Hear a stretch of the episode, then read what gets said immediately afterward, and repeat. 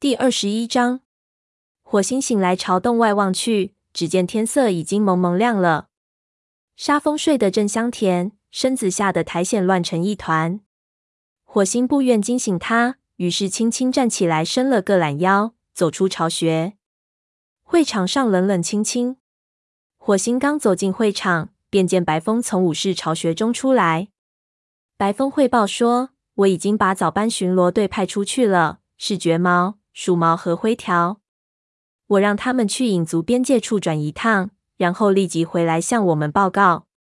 火星说：“辛苦了。”虎星很可能一方面在四棵树和我们会谈，另一方面却在别的方向上突然袭击，因此我才要请你留守营地。白风说：“你尽量多带些帮手去，这里的事情你就不要操心了。”亮星自从和云尾训练后，身手已经灵活了许多，足可以独当一面。而且老年猫在危难时刻也会拼着老骨头上的。火星说：“在这一切结束之前，只怕他们真要拼上一拼了。”谢谢你，白风，我就知道可以把这项重任托付给你。白风点点头，转身又回到巢穴里。火星则朝香薇通道走去。他走到医务室门口。听见里面传出炭毛的声音：“杜松浆果、金盏草叶子、罂粟子。”火星朝里望去，看见炭毛正在检查治伤草药。他说：“嘿，炭毛，一切都准备好了吗？”炭毛转过头，脸色凝重地说：“都准备好了。”火星问：“看你的样子，似乎认为战争不可避免了。难道星族和你说话了？”炭毛走到医务室门口，说：“没有，他们一个字也没说。不过，只要不是傻子，都看得出来战争已然临近。我并不需要让星族来告诉我。”火星知道他说的没错，不过他的话令火星的心里凉飕飕的。在如此重大的会面到来前，星族为什么不给出哪怕一点点信号呢？难道武士祖先们在最为危急的关头抛弃他们了？火星这才想起应该去石林那里和星族交流一下，不过现在为时已晚。想到这里，他不由得出声问：“星族为什么保持沉默呢？”炭毛摇了摇头：“我不知道。”他仿佛猜到了火星的想法，于是接着说：“星族并没有抛弃我们。自古以来，他们便宣示森林里应该有四个族群，因此他们不会袖手旁观，任由虎星改变这种平衡的格局。”火星可不像他那么有信心。他到了深谢，转身回去集合队伍，准备出发。寒风凛冽，四棵树周围的空气中夹杂着许多猫的气味。乌云蔽日，天上淅淅沥沥下起了小雨。火星带领武士们来到山谷边，找了一处灌木丛隐蔽起来。云尾上前问火星：“我们还傻站着干什么？继续前进啊！”火星说。没有弄清楚情况之前，不可莽撞行事。虎星有可能在这里设下了埋伏。然后他转头对众武士说：“大家都知道我们为什么来这里。虎星要我们加入他的族群，此番他势在必得。我们别想能够兵不血刃的了结这桩事情。”话音刚落，云尾便用尾巴拍了一下火星的肩膀，然后朝山谷对面扬了扬。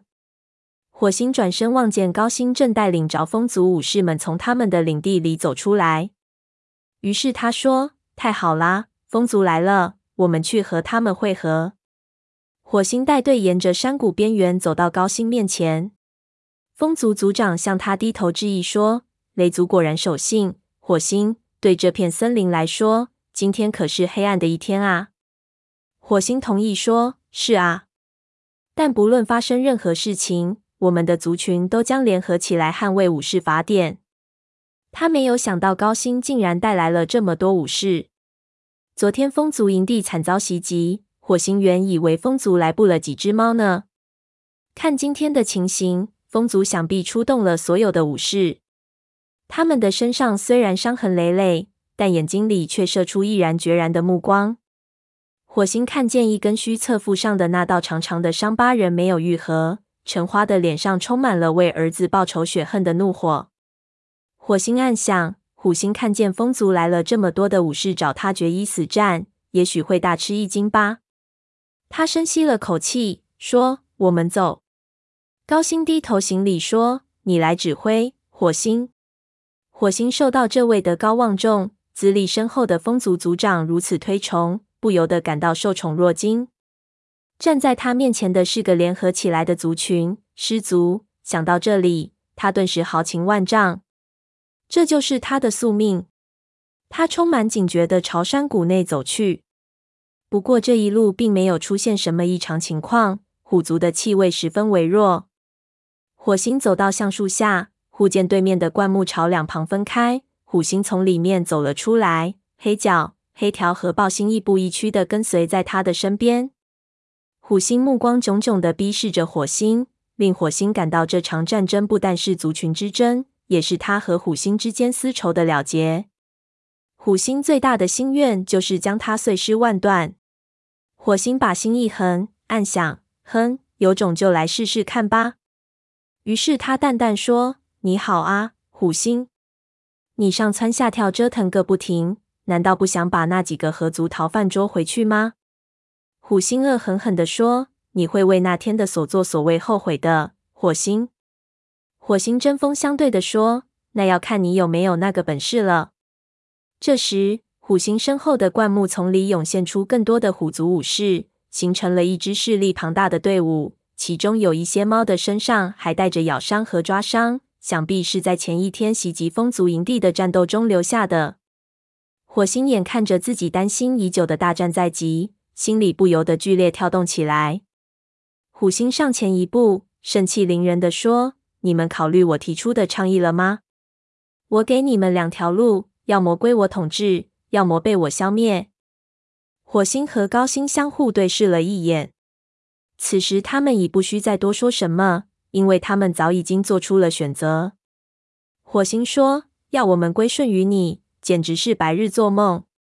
这片丛林永远也不会屈服在一个无耻凶手的淫威之下。”虎星没有理会火星的怒骂。他声音平和地说：“事实胜于雄辩。火星，不论你嘴有多硬，现实总是冷酷无情的。今天日落之前，四大族群将要成为历史。”火星说：“无论怎样，雷族宁死不屈。”高星说：“风族也绝不屈服。”虎星吼道：“我看你们真是愚蠢到无可救药了。”虎族的武士们听见虎星发怒了，也都跃跃欲试。火星硬着头皮等虎星下达攻击的命令。这时，他身后忽然响起一声叫喊：“黄爪！”火星扭头一看，只见黑莓爪的眼睛直呆呆地望着敌人阵营。顺着黑莓爪的目光，火星看到黄爪居然站在一名棕褐色的影族武士身旁。绝毛冲到火星旁边，惊叫：“他怎么会在那里？”虎星劫走了他。虎星冷笑说。劫走他？胡说八道！黄爪是自愿投奔过来的。火星将信将疑。只见黄爪垂头看着地面，似乎不敢对视他的哥哥和师傅的目光。不过，他看上去只不过是对处在众猫的注视下感到不安罢了，没有丝毫被俘虏的迹象。黑莓爪喊道：“黄爪，你在干吗？你是雷族猫啊！快回来！”黑莓爪的话令火星回忆起当日灰条加入合族时的情形，那时他也像黑莓爪这样感到撕心裂肺般的痛苦。黄爪低头不语。虎星说：“你说错了，黑莓爪，是你该回来才对。你的妹妹已经弃暗投明，这片丛林即将成为虎族的天下，而你也将分享到我们的权势。”火星看见黑莓爪身体紧绷，不由得心中暗惊。黑莓爪正面临着一个十分艰难的选择，他究竟会追随父亲，还是会忠于族群呢？虎星催促说：“怎么样啊？雷族就要灭亡了，你留在那里只能是一条道走到黑。投奔你们！”黑莓爪厉声喝道。他咽了口唾沫，勉强压抑住内心的怒火。就凭你们的所作所为，我就是死也不会和你们狼狈为奸的。他的声音洪亮。在场的每一只猫都听得十分清楚，雷族里顿时爆发出一片称赞叫好声。虎星怒目圆睁，低吼着说：“你拿定主意了？好话不说二遍，要么投奔我，要么去死。”黑莓爪高昂着头，不屈地说：“我宁愿以一个忠诚的雷族猫的身份去见星族。”火星心里十分舒畅，亲生儿子的拒绝将会对火星造成巨大的打击。只听火星骂道：“白痴！那你就留在那里。”和其他白痴一起去死吧！火星拉开架势，就等对方先发动攻击。不料黑角却扬起尾巴发了个信号。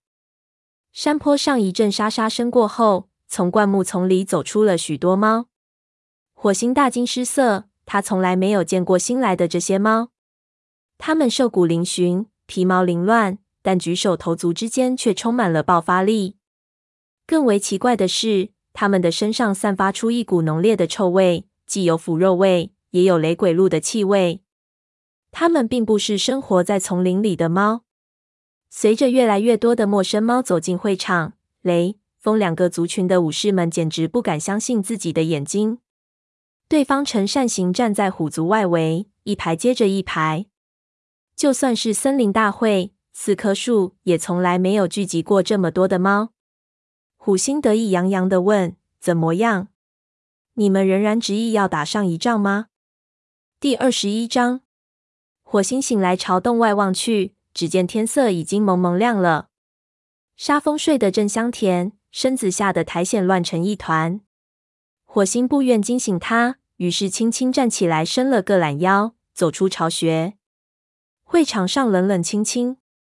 火星刚走进会场。便见白风从武士巢穴中出来。白风汇报说：“我已经把早班巡逻队派出去了，是绝毛、鼠毛和灰条。我让他们去影族边界处转一趟，然后立即回来向我们报告。”火星说：“辛苦了。”火星很可能一方面在四棵树和我们会谈，另一方面却在别的方向上突然袭击，因此我才要请你留守营地。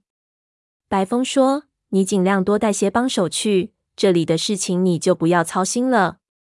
亮星自从和云尾训练后，身手已经灵活了许多，足可以独当一面。而且老年猫在危难时刻也会拼着老骨头上的。火星说，在这一切结束之前，只怕他们真要拼上一拼了。谢谢你，白风，我就知道可以把这项重任托付给你。白风点点头，转身又回到巢穴里。火星则朝香薇通道走去。他走到医务室门口，听见里面传出炭毛的声音：“杜松浆果、金盏草叶子、罂粟籽。”火星朝里望去，看见炭毛正在检查治伤草药。他说：“嘿，炭毛，一切都准备好了吗？”炭毛转过头，脸色凝重地说：“都准备好了。”火星问。看你的样子，似乎认为战争不可避免了。难道星族和你说话了？炭毛走到医务室门口，说：“没有，他们一个字也没说。不过只要不是傻子，都看得出来战争已然临近。我并不需要让星族来告诉我。”火星知道他说的没错，不过他的话令火星的心里凉飕飕的。在如此重大的会面到来前，星族为什么不给出哪怕一点点信号呢？难道武士祖先们在最为危急的关头抛弃他们了？火星这才想起应该去石林那里和星族交流一下。不过现在为时已晚。想到这里，他不由得出声问：“星族为什么保持沉默呢？”炭毛摇了摇头：“我不知道。”他仿佛猜到了火星的想法，于是接着说：“星族并没有抛弃我们。”自古以来，他们便宣誓森林里应该有四个族群，因此他们不会袖手旁观，任由火星改变这种平衡的格局。火星可不像他那么有信心。他到了深谢，转身回去集合队伍，准备出发。寒风凛冽，四棵树周围的空气中夹杂着许多猫的气味。乌云蔽日，天上淅淅沥沥下起了小雨。火星带领武士们来到山谷边。找了一处灌木丛隐蔽起来。云尾上前问火星：“我们还傻站着干什么？继续前进啊！”火星说：“没有弄清楚情况之前，不可莽撞行事。虎星有可能在这里设下了埋伏。”然后他转头对众武士说：“大家都知道我们为什么来这里。虎星要我们加入他的族群，此番他势在必得。我们别想能够兵不血刃的了结这桩事情。”话音刚落，云尾便用尾巴拍了一下火星的肩膀，然后朝山谷对面扬了扬。火星转身望见高星正带领着风族武士们从他们的领地里走出来，于是他说：“太好啦，风族来了。”我们去和他们会合。火星带队沿着山谷边缘走到高星面前，风族族长向他低头致意说：“雷族果然守信。”火星，对这片森林来说，今天可是黑暗的一天啊。火星同意说：“是啊，但不论发生任何事情，我们的族群都将联合起来捍卫武士法典。”他没有想到高星竟然带来了这么多武士。昨天风族营地惨遭袭击，火星原以为风族来捕了几只猫呢。看今天的情形，风族想必出动了所有的武士。他们的身上虽然伤痕累累，但眼睛里却射出毅然决然的目光。火星看见一根须侧腹上的那道长长的伤疤仍没有愈合，橙花的脸上充满了为儿子报仇雪恨的怒火。火星暗想。虎星看见风族来了这么多的武士找他决一死战，也许会大吃一惊吧。他深吸了口气，说：“我们走。”高星低头行礼，说：“你来指挥。”火星，火星受到这位德高望重、资历深厚的风族族长如此推崇，不由得感到受宠若惊。站在他面前的是个联合起来的族群——狮族。想到这里，他顿时豪情万丈。这就是他的宿命。他充满警觉地朝山谷内走去。不过这一路并没有出现什么异常情况，虎族的气味十分微弱。火星走到橡树下，忽见对面的灌木朝两旁分开，虎星从里面走了出来。黑角、黑条和豹星亦步亦趋地跟随在他的身边。虎星目光炯炯地逼视着火星，令火星感到这场战争不但是族群之争。也是他和虎星之间私仇的了结。虎星最大的心愿就是将他碎尸万段。火星把心一横，暗想：哼，有种就来试试看吧。于是他淡淡说：“你好啊，虎星，你上蹿下跳折腾个不停，难道不想把那几个合族逃犯捉回去吗？”虎星恶狠狠地说：“你会为那天的所作所为后悔的，火星。”火星针锋相对地说：“那要看你有没有那个本事了。”这时，虎星身后的灌木丛里涌现出更多的虎族武士，形成了一支势力庞大的队伍。其中有一些猫的身上还带着咬伤和抓伤，想必是在前一天袭击风族营地的战斗中留下的。火星眼看着自己担心已久的大战在即，心里不由得剧烈跳动起来。虎星上前一步，盛气凌人地说。你们考虑我提出的倡议了吗？我给你们两条路，要么归我统治，要么被我消灭。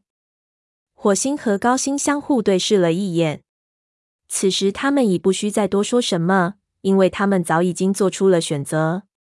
火星说：“要我们归顺于你，简直是白日做梦。这片丛林永远也不会屈服在一个无耻凶手的淫威之下。”虎星没有理会火星的怒骂。他声音平和地说：“事实胜于雄辩。火星，不论你嘴有多硬，现实总是冷酷无情的。今天日落之前，四大族群将要成为历史。”火星说：“无论怎样，雷族宁死不屈。”高星说：“风族也绝不屈服。”虎星吼道：“我看你们真是愚蠢到无可救药了。”虎族的武士们听见虎星发怒了，也都跃跃欲试。火星硬着头皮等虎星下达攻击的命令。这时，他身后忽然响起一声叫喊：“黄爪！”火星扭头一看，只见黑莓爪的眼睛直呆呆的望着敌人阵营。顺着黑莓爪的目光，火星看到黄爪居然站在一名棕褐色的影族武士身旁。绝毛冲到火星旁边，惊叫：“他怎么会在那里？”虎星劫走了他。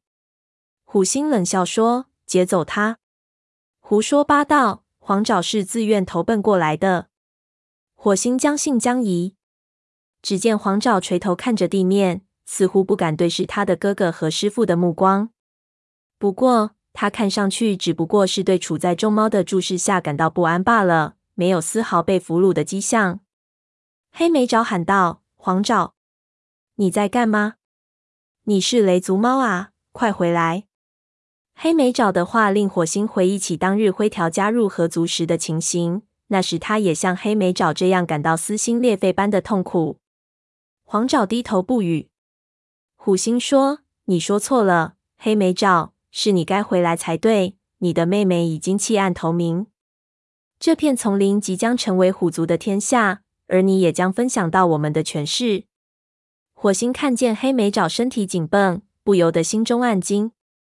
黑莓沼正面临着一个十分艰难的选择：他究竟会追随父亲，还是会忠于族群呢？虎星催促说：“怎么样啊？雷族就要灭亡了，你留在那里只能是一条道走到黑。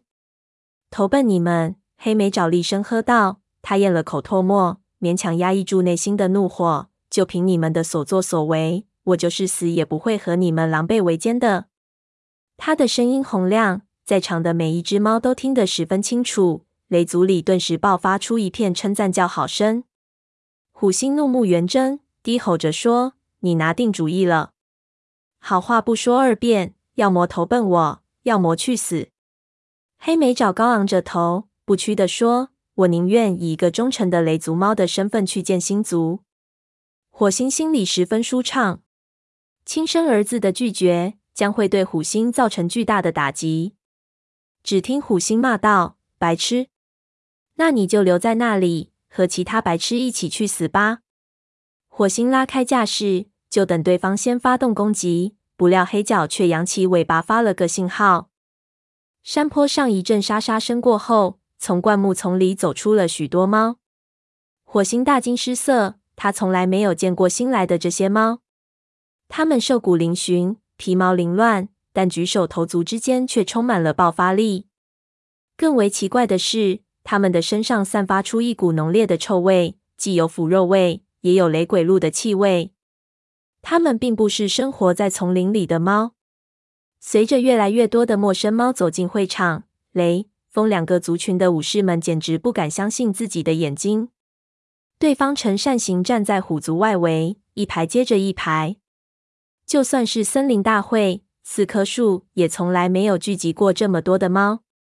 虎星得意洋洋的问：“怎么样？你们仍然执意要打上一仗吗？”